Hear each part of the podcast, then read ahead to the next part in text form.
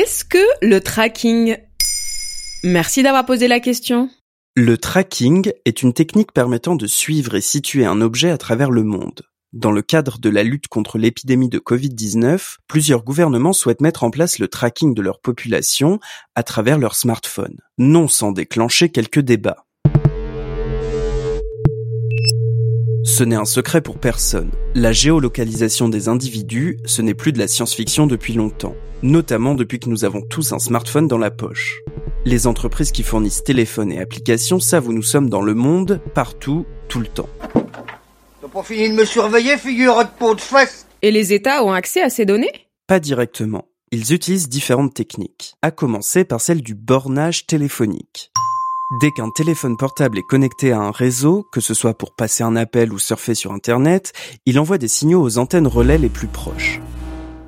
Les opérateurs réseau enregistrent alors l'historique de ces connexions et peuvent ensuite les transmettre aux enquêteurs. Mais l'analyse de ces données représente aujourd'hui un travail long et fastidieux, difficile à appliquer à des dizaines de millions d'individus. Une deuxième technique, précise de 5 mètres à 30 cm près, est celle de la localisation GPS. Tous les smartphones modernes sont équipés de GPS qu'il est quasi impossible de désactiver. Cette technique intrusive génère des millions de données, complexes à traiter sans moyens conséquents.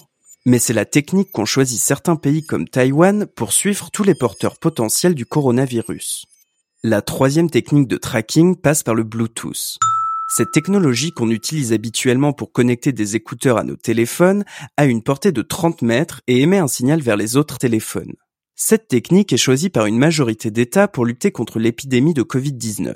C'est le cas de la France, comme l'a annoncé le président Macron le 13 avril 2020. Une application numérique dédiée qui, sur la base du volontariat et de l'anonymat, permettra de savoir si oui ou non l'on s'est trouvé en contact avec une personne contaminée. Pour être précis, on parle dans ce cas de backtracking, une application installée dans les téléphones portables, dont le Bluetooth est activé, répertorie l'historique des téléphones que l'on a croisés. Si dans les jours suivants, une personne déclare avoir contracté le virus, son téléphone peut avertir toutes les personnes qu'elle a croisées récemment. Ces personnes peuvent alors décider de se mettre en quarantaine.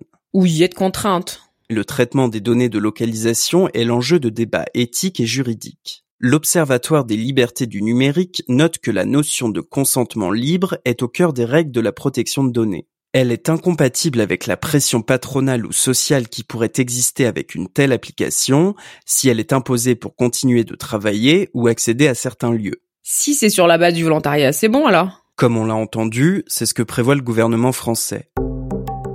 Pourtant, il faudrait une utilisation massive de ces applications pour qu'elles soient efficaces ce qui paraît compliqué à mettre en œuvre puisqu'un quart des Français n'a pas de smartphone.